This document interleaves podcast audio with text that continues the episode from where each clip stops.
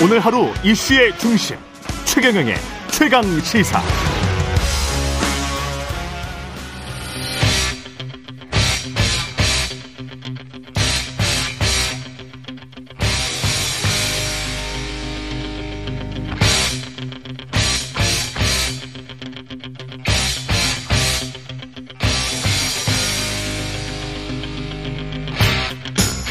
네, 답답한 정치 이슈를 팍팍 때려보는 시간입니다. 정치펀치 이현주 전 국민의힘 의원과 함께합니다. 안녕하십니까? 네, 안녕하세요. 예, 이대로 가면 국민의힘 총선은 폭망일 것이라고 말씀하셨다가 다음으로부터 징계. 네, 네. 조금 좀 됐죠. 예. 벌써 벌써 한 한 달 가까이 돼가는데. 이번 강서구청장 보선 참패 관련해서는 대통령과 김기현 대표의 징계를 조금 김기현 대표의 징계는 대표가 내려오는 것 빼고는 징계 아니, 셀프 징계를 하라고 한 거죠. 셀프, 아, 셀프 징계. 를 하라. 네, 양심이 스스로에게. 있으면 음. 제가 그때 그러면서 어그 보궐선거 공천하면 안 된다 예. 이런 얘기도 했었고요. 예. 어 그 사람들이 이제 총선 폭망 이런 게 이대로 가면 음. 총선 폭망할 수밖에 없다 이거잖아요. 예. 그런데 이제 그분들은 말하자면 그 말이 굉장히 어 어림도 없는 얘기인데 이런 아. 거잖아요. 그죠? 근데 예. 전 경고를 한 건데 음. 그런데 이번에 보니까 제 음. 얘기가 맞잖아요. 네. 이제 입증이 된 거 아니에요. 예. 그러니까 셀프 징계 하시라는 거죠. 어? 음. 어? 책임 있는 사람들이 이 상황에 대해서 대표 자리에서 내려오는 것이든 어, 무엇이든 당연하고요. 간에. 대통령이 예. 또 어, 공천에 영향 미친 거라고 다 생각하지 않습니까? 그죠? 예. 네. 그러면 대통령이 책임지셔야죠. 대통령 근데 어떻게 책임을 집니까? 당에서 손을 예. 떼셔야죠. 대통령이 당에서 손을 어, 떼라. 네. 예. 제가 다시 상기를 드리자면 음. 어, 윤석열 대통령 여러 가지로 국민들한테 몇 년 전에 굉장히 정의롭다고 인식이 됐던 것 중에 하나가 네. 어, 박근혜 정권 때 그때 이제 그 공천 개입. 음. 그거를 대놓고 문제 삼으셨죠. 그죠? 어. 그래서 아마 2년형 받으셨나 뭐 구형했나 하여튼 예. 정당 활동의 자유 침해 헌법상 예. 음. 정당법 위반 음. 이런 것으로 2년형을 받으셨던 걸로 기억이 나요. 박근혜 전 대통령. 네네네. 예. 그러면서 아마 그 당시에 윤석열 팀의 한동훈 장관을 비롯해서 음.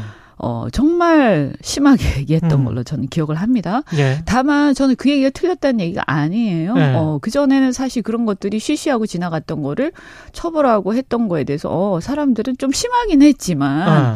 그런가 보다 정의로운가 보다 했는데 음. 지금 본인을 좀 돌아보시기 바래요. 음. 네, 그렇잖아요. 이런 내로남불이 어디 있습니까? 그래서 어, 그 전까지는 우리가 아, 공천에 개입할 것 같아. 이런 것 때문에 자꾸 경고를 한 거지만 이번에는 실제로 했고 그 결과가 이렇게 된 거 아닙니까? 예. 그죠? 그렇다면 이 결과에 대해 가장 큰 책임은 어, 대통령과 대통령실에 있는 거죠. 그렇죠. 네. 그 다음에 네.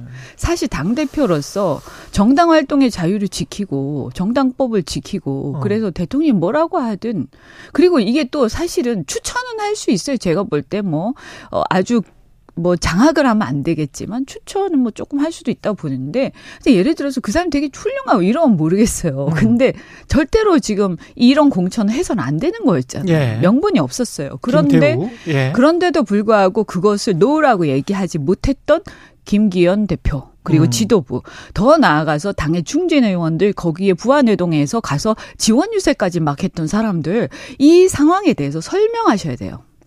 책임지셔야 되고 정치는 책임을 져야 됩니다. 책임 정치거든요. 굉장히 중요한 어떤 결정을 잘못하고 거기에 기여를 했을 때는 책임을 져야 되고 최소한이 있잖아요. 말없이 그냥 침묵했던 사람들이라도 반성할 줄 알아야 돼요. 음. 그래서 다시 그 다음에 그런 일이 없어야 되는 거 아닙니까? 근데 모든 일이 보면 엄청난 잘못을 저지르고도 한 번도 반성한 적이 없고 그거에 대해서 뭔가 돌아보는 적도 없고 그래서 지금 국민들은 어떻게 생각하냐? 국민을 우습게 생각하는구나. 이번에 국민의 힘을 보여주마. 국민의 힘. 음. 국민의 힘을 보여주마가 바로 이번 총, 이번 보궐선거의 민심이었습니다. 사실은 뭐 복잡하게 민주당이 어쨌고 뭐 국민의 힘이 어쨌고 그런 게 아니라 음. 대통령과 대통령실 더 나아가서 거기에 줄 서서 꼼짝 못하는 국민의 힘 거기에 대해서 진짜 국민의 힘을 이번에 우리가 보여주마. 이게 저는 음. 이번 보선의 민심이었다 생각하거든요. 근데 의원총회 끝에 결국은 김기현 체제 유지로 결정을 해, 해버렸단 말이죠. 아니, 그래서 정말 예. 더 이상 할 말이 없어요. 음. 어, 알면서 죽는 길로 가는 거잖아요. 알면서 죽는 길로 가고 있다? 네, 그렇잖아요. 예. 무슨 최면에 걸린 건가? 저 집단이? 음. 이런 생각도 들고, 이런 보궐선거 정도의 참패로는 정신이 바짝 안 들었나 보다. 음. 어, 결국엔 그러면 남아있는 총선이지 않습니까? 예. 그 총선에서 큰 몽둥이, 이제는 회초리 때렸으면 큰 몽둥이로 맞을 수밖에 없는 상황이 된 거고요. 저는 음 뭐 이렇게 예를 들어서 어떤 사람이 그렇게 얘기를 했더라고요. 어 이렇게 참패를 한 게 약이 된다. 네. 그죠? 보약이 네. 된다. 그래서 총선이 잘할 것이다. 음. 보약이 된다라는 얘기는 이번에 참패를 했던 것을 어 청찰하고 거기에 대한 책임을 지고 반성하고 고쳤 문제가 있는 것을 고쳤을 때 개혁을 했을 때 그 다음에 이게 약이 돼서 그거 된다는 것이지 이게 문제가 있는 걸 알면서도 아무 조치를 취하지 않고 진단도 잘못되고 막 이렇게 되면 이건 약이 아니죠. 음. 이제 독약이 되는 거죠. 그죠? 그래서, 어, 뭐가 약이 됩니까? 뭔가 달라지는 게 있어야죠. 그래서 저는 이번에 정말 더 심각한 건 뭐냐. 이번, 어, 보궐선거를 보면 중도층이 이탈했다는 걸 알 수 있잖아요. 그죠? 그러니까 지난 선거에서 지방선거에서 이겼죠. 3% 정도의 차이로. 굉장히 가까스로 이긴 거긴 하지만 어쨌든 이겼단 말이에요. 네. 밭이 나쁘다고는 하지만 이겼어요. 그런데 이번에 17% 차이 났으니까 어, 도합 합해서 불과 1년 반 만에 20% 떨어진 거예요. 음. 서울의 민심이 20%인데 이거 명분 없는 공천의 그 어, 그 역할이 있어, 영향이 있었다고 본다면 최소한 15에서 20% 정도가 수도권 민심이 떨어진 거거든요. 이걸 네. 보면 대통령 선거 때 47% 남짓에다가 현재 그죠? 현재 30% 초반대 뭐 왔다 갔다. 지지율. 그죠? 예. 정확하게 나오죠. 음. 여기에 어 공천 명분 없는 게 한 3% 정도의 플러스 마이너스 효, 추가 효과가 있었다고 본다면 음. 근데 계산하면 너무 간단해요. 그래서 누구나 이것은 15에서 20% 차이로 질 거다. 음. 라고 예상을 했죠. 왜냐하면 예. 대통령 지지율이 그 정도로 떨어졌으니까. 예. 그래서 이번 선거에 가장 어, 기준이 됐던 것은요, 대통령 국정에 대한 평가입니다. 그리고 음. 대통령의 당과 당정 관계에 대한 평가. 그러니까 대통령 국정에 대한 평가 더하기 어, 당정 관계, 그러니까 당이 어, 독립하지 못하고 이렇게 끌려내. 그러니까 대통령 국정 평가가 나쁜데 당이 독립이라도 좀 하면서 견제하면서 갔으면 약간 별도로 평가했을 텐데 예. 완전히 그 대로 평가를 고스란히 받는 상황이 된 거죠. 아. 그 그리고 나온 이제 대응이 김기현 체제 유지 그다음에 이제 서민 민생 소통 강화 이런 이제 워딩들은 나오고는 있습니다. 이건 어떻게 평가를 하세요? 그러니까 체제를 그대로 유지하겠다라는 음. 얘기는 변화를 주지 않겠다라는 거잖아요. 사실은 네. 체제 자체 이 당 대표 체제는 물론이고 대통령과의 관계 정립도 다시 해야 되는 거거든요. 예. 그래서 이게 극단적으로 대통령이 변하지 않은 상황까지 가면 정말 당이 대통령하고 선을 긋는 것까지 고민해야 되는 거 상황이거든요. 선을 긋는 것까지. 어, 왜냐하면 예. 너무나 당연하니까 이번 수치를 보면 알잖아요. 우리가 뭐 우리의 희망사항이 중요한 게 아니고요. 객관적 어, 상황이 지금 인식이 중요한 객관적인 어, 상황이 어떻게 돼 있느냐에 대한 직시를 해야 되는 상황이거든요. 예. 그래서 이것은 뭐, 어, 지금 이렇게 되면 체제를, 체제조차도 바뀌지 않는다라고 하면, 음. 그래서 저는 더 이상 볼 게 없다.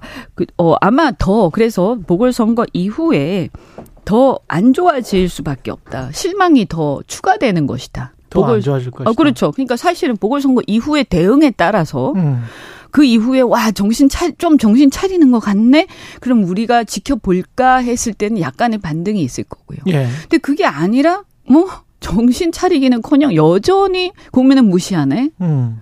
야, 이제 더 이상 볼 게 없어라고 해서 그동안 유보적인 사람들 중에서 추가로 완전히 돌아서는 사람이 있을 거고요. 전더 예. 심각한 게 중도층의 민심 위반이 확인이 됐는데 제가 이렇게 쭉 돌아보니까 여, 이 이후의 대응에 대해서 그 다음에 이 결과에 대해서 그러니까 생각보다 너무 차이가 나면서 아 수도권 민심이 이렇구나라고 해서 영남 지역이 충격을 받았어요. 예.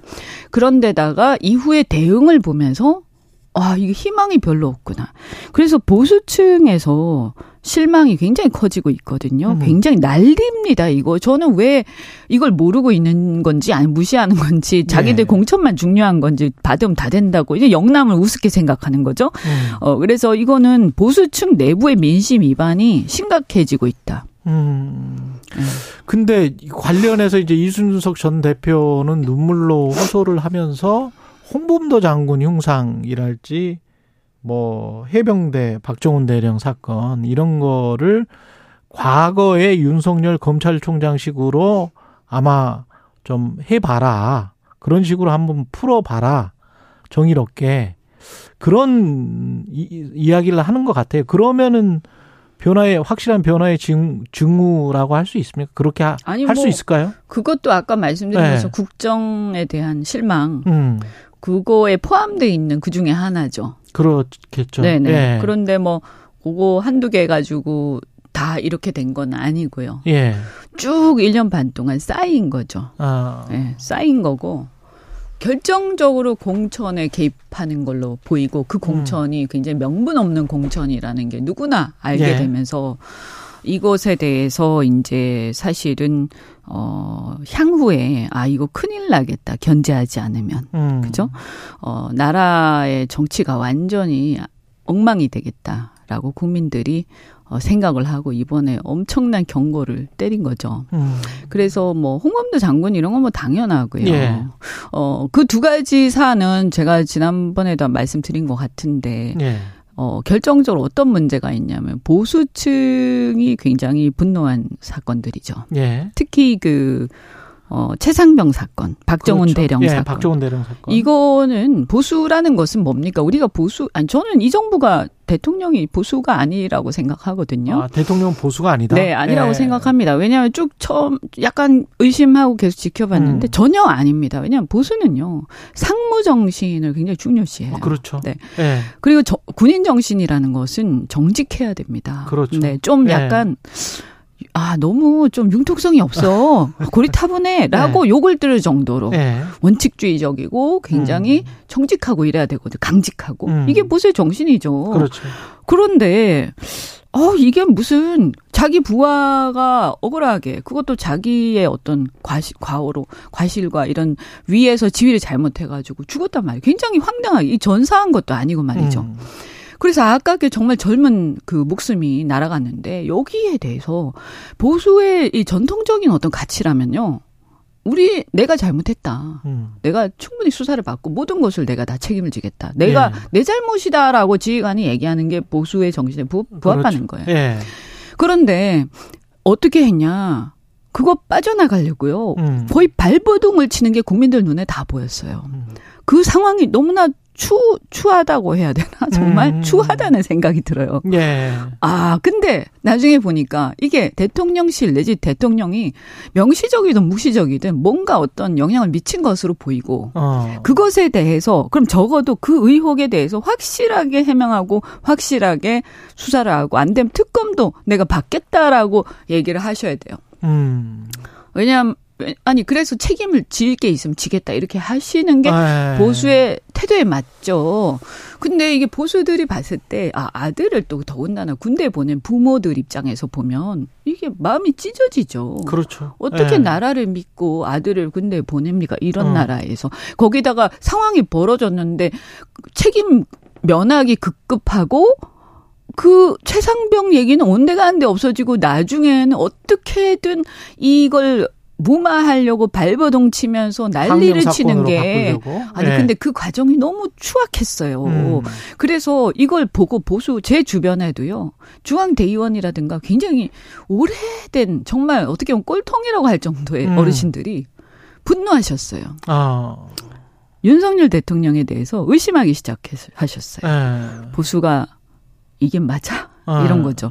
그 적어도요, 뭐 여러 공가가 있고 비난할 부분도 있고 하지만 어, 박정희 대통령이라든지 이런 사람들에 대한 어떤 어, 존경심과 이런 음. 데서 다 나오는 어떤 정신주 중에 하나가 뭐냐면 근검 절약, 근면 성실, 그렇죠, 원칙주의, 그렇죠. 예, 그다음에 예. 공 국가에 대한 어떤 그 원칙 굉장한 애국심. 음? 음. 이제 그 물론 단점이 있지만 음. 그죠? 그리고 어 부하에 대한 끝 그 무관 책임, 음. 응? 뭐 이런 거 그리고 거짓말하고 변명하지 않는 것, 예. 뭐 의연한 것, 뭐 이런 예. 거 아니에요, 그죠? 아 전혀 아닌 거예요. 이거는 정말 추한 거예요. 음. 그래서 이거는 이념 문제가 아니에요. 예. 그래서 그 두 가지가 홍범도 장관 같은 경우 또 이런 게 있어요. 예를 들어서 어 그분이 공산당 가입했다 안 했다 이게 중요한 게 아니고요. 음. 어쨌든 독립운동을 한 건 맞잖아요. 그렇죠. 그리고 예. 굉장히 큰 공을 세운 것도 맞고 그렇죠. 민족에 대한 자긍심을 굉장히 고양시킨 것도 맞고요. 음. 그래서 우리가 그 그걸 모셔와서 유고를 모셔와서 거기 흉상 세우고 국립공 국립묘지 안장하고 했잖아요. 예. 그런데 이거는요 사람이 돌아가시고 나서 이런 것들을 굉장히 이제 보수 특히 골수 보수들은 유교적인 그게 강하기 때문에 음. 이게 무슨 아. 폐륜적인 행태야. 그분이 무슨 아.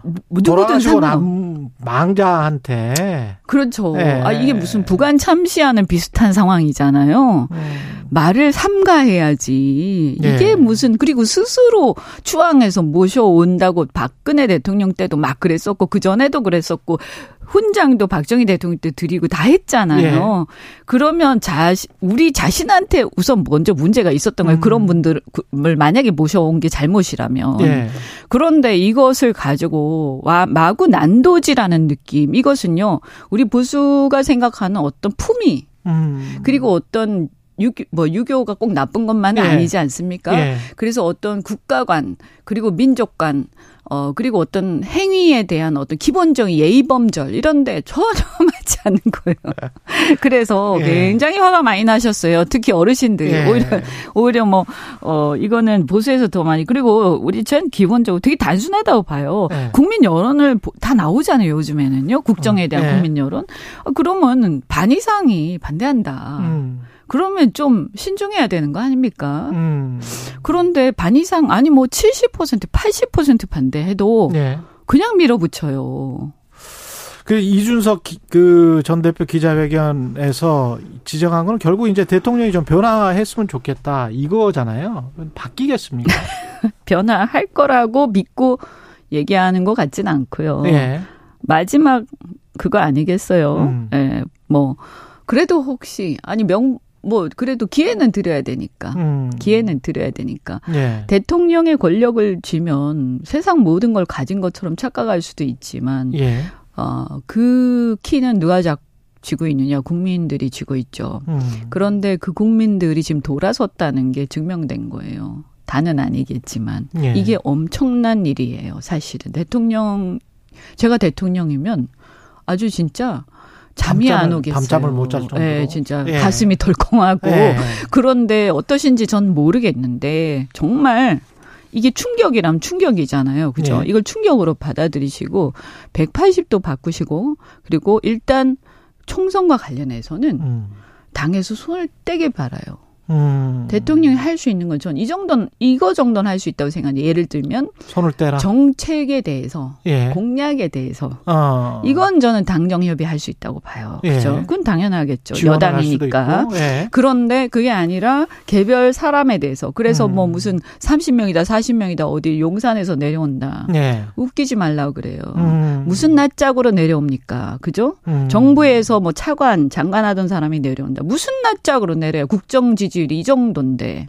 잘하고 나서 그 다음에 그러면 굳이 대통령이 밀지 않아도요. 예. 당원들이 지지자들이 알아서 밀 거예요. 그죠? 어. 국민들이 알아서. 그런데 만약에 어 지금 이 모양 이 꼴에서 막 내려와서 어 엉망진창으로 공천을 한다. 음. 저는요.